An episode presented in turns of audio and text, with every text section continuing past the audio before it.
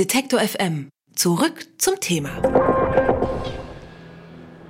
Maximum Park gehört bei Detektor FM der Tag live von der Frankfurter Buchmesse, Tag 2. That's enough, haben sie gesungen. Ja. Das reicht der Tag reicht jetzt auch wirklich, muss ich sagen. Aber ich habe das Gefühl, wir haben uns richtig eingegroovt heute. Auf jeden Fall Claudius Niesen. Claudius sieht fertig aus, wenn ich ja, das sage. ich bin doch gerade hierher Du hast gerannt. aber auch gefühlte 100.000 Interviews geführt heute.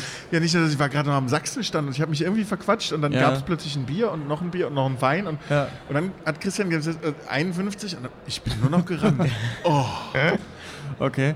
Jetzt aber ist du, 52. Ja, jetzt, jetzt noch eine Minute mehr gehabt. Da hätte ich nicht so. Aber du hast, gesagt, ich darf heute nicht, du hast gesagt, ich darf heute nicht Gin sagen, ne? Ich habe es wieder verpasst. Die haben den Gin-Stand ja zugemacht 18 um 6 Uhr schließt ja, weißt du, was ich, genau, ich wusste nämlich, du hast zehn, die Marken. Zehn ich sehe die Schlange die ganze Zeit.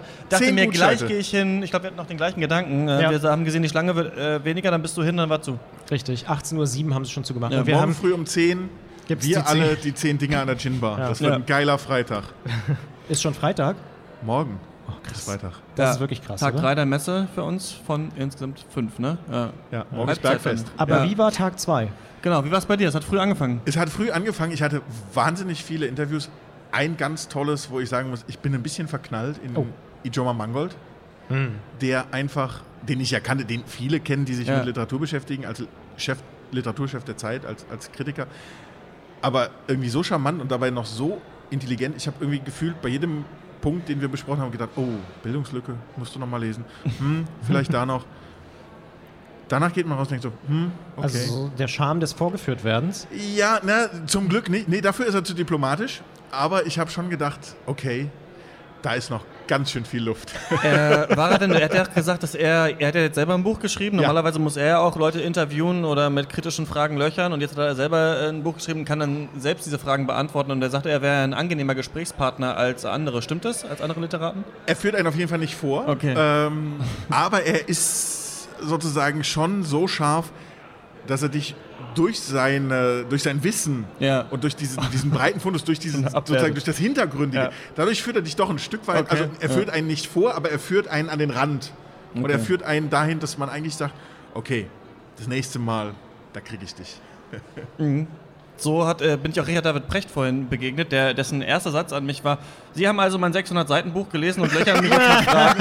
Weil ich halt so dachte: Ja, klar, genau so war es. Ähm, Aber genau über, über solche Fragen hat sich Joma Mangold aufgeregt, weil ja. er gesagt hat, das ist so irgendwie auch nicht fair gegenüber Journalisten, mhm. weil auch ein Schriftsteller weiß, wie Journalisten arbeiten und dass, wenn man auf der Buchmesse den ganzen Tag Autoren interviewt, dass ja. man nicht jedes Buch von vorne bis hinten gelesen Was, gelesen haben nicht, kann. Ihr habt nicht alle Bücher gelesen? Wir schon, aber die halt die ganzen die, die öffentlich-rechtlichen. Die mit Richard David zum Beispiel sprechen. War aber ein sehr schönes Gespräch. Es ging auch um Politik, es ging um Philosophie in der Öffentlichkeit und ähm, ich habe mal versucht, weil der ist ja immer so gegen viele Parteien und Politiker und so weiter, mal versucht so abzuklopfen. Okay, AfD war mir klar, die werden seine Vision nicht umsetzen. Dann, wie sieht es mit Jamaika aus? Hat er gesagt, nee, eigentlich auch keine Lust drauf. Er hat scheinbar die Angst, dass Özdemir Außenminister wird. Das ist für ihn das Schlimme. Özdemir ist ein Falke, hat er gesagt. Oh. Und dann dachte ich, okay, wie wär's mit Rot-Rot? Weil ich habe so ein bisschen die Vorstellung, dass ähm, Richard David Precht ähm, die SPD und die Linke so zurückcoacht in die Bundesregierung in so einer Reality-Fernsehshow. Das würde ich angucken. Und er meinte, die Idee ist gar nicht so schlecht, aber bei denen sieht das auch nicht so. Also er meint, es muss so eine neue Macron-Bewegung geben. Kann man dann alles in N99 hören, dem Podcast, den wir äh, produziert haben. War aber sehr interessant. Ich habe tatsächlich heute ein überraschend äh, interessantes Interview geführt mit einem überhaupt nicht bekannten Mann. Also ihr habt ja über sehr bekannte Autoren äh, gesprochen. Und zwar mit Jeremy Bailey. Ähm, er nennt sich selber Famous Internet Artist und äh, hat einen Vortrag gehalten, der hieß Lean Artist. Und was der macht, das finde ich sehr, sehr witzig. Übrigens muss man vielleicht kurz beschreiben, wie er aussieht. Er hat eine kurze Hose angehabt, so Tennissocken, weiße Schuhe, mhm. also sehr arty. Äh, hier auf der Arts Plus natürlich. Ja. Aber was er macht, ist wirklich cool. Und zwar vergleicht er oder bringt zusammen die Literaturszene und die Start-up-Szene. Also er, er sagt so ein bisschen, er, spielt dieses Spiel der, wir verbessern alles, wir sind totale Kapitalisten, wir machen äh, Beta-Testing und so. Und er, er überzieht das so dermaßen und das auf einem, wie ich finde, intellektuell total fordernden Niveau, ähm, dass man auf einmal merkt, scheiße, da läuft wirklich irgendwas falsch mit diesen weißen Jungs, die irgendwie Industrien kaputt machen. Ähm, und das sollte nicht mit jeder Industrie und jeder Kultur so passieren. Mhm. Und äh, vielleicht sollte man da mal aufpassen. Stichwort Uber, ne? also nicht, nicht immer ist wie, wie heißt es so schön bei Schumpeter, um mal ein bisschen Kulturradio Jetzt zu machen? geht's los. Ja, ja, kreative Zerstörung und so. Alles ne? klar, Herr Mangold. Nein, aber das heißt, der ist auch so ein bisschen ein Aktivist. Ja, total, total. Und das war wirklich für mich ein überraschendes äh, Gespräch. Wird auch im Podcast sein, übrigens auf Englisch, weil Kanadier. Aber kann ich sehr empfehlen, ähm, wer sich da mal mit den, ich sag mal, Widersprüchen des Jahres 2017 so auseinandersetzen möchte, mit dieser ganzen IT-Economy, Google und Co. Ja. Schranke versus Ketchup oder Du hast auch mit Mayo. Google gesprochen heute. Ich habe mit Google gesprochen, ja, mit Google äh, Arts and Culture, Culture and Art, dem Pressesprecher.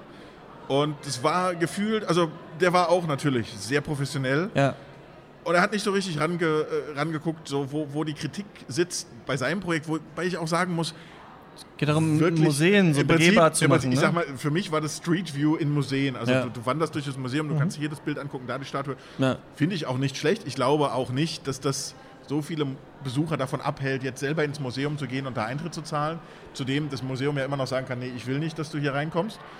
Ähm, trotzdem finde ich spannend, dass er auch, ich habe noch nicht mal kritisch nachgefragt, aber es, es, es, bleibt, es bleibt auf so einer Oberfläche, wo ich die ganze Zeit sage, nee, ja, äh, hm, ich bin ihm nicht ganz auf die Schliche gekommen, habe ich das Gefühl. Ging mir heute bei Gregor Gysi so.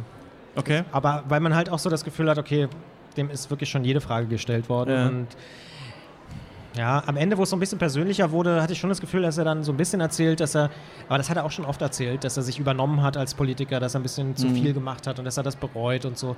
Aber man hat nicht so das Gefühl bei ihm, dass man so richtig rankommt. Ne? Das, was Ja. wir gestern schon mal kurz diskutiert haben.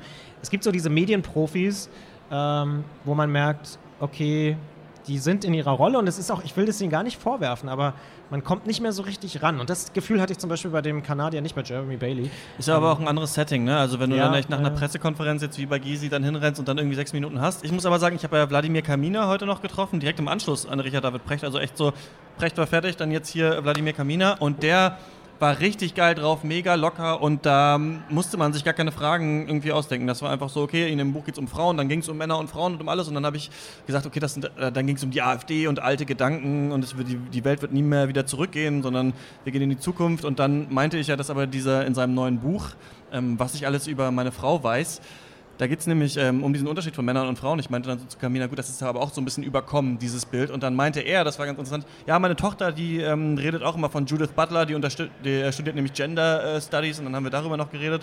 Und dann kam er auf Pussy Riot und auf Russland und alles Mögliche. Also, Wann habt ihr gesoffen?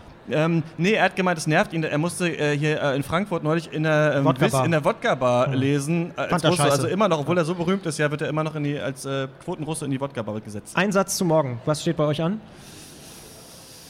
Keine Ahnung. Interviews. Interviews. ich möchte morgen gerne endlich in die Gin Bar und äh, drei Machen von wir. den. Ja, machen wir. Machen wir. Machen wir. Wir sind raus für heute. Vielen Dank. Bitteschön. Tschüss. Ciao. Alle Beiträge, Reportagen und Interviews können Sie jederzeit nachhören im Netz auf detektor.fm.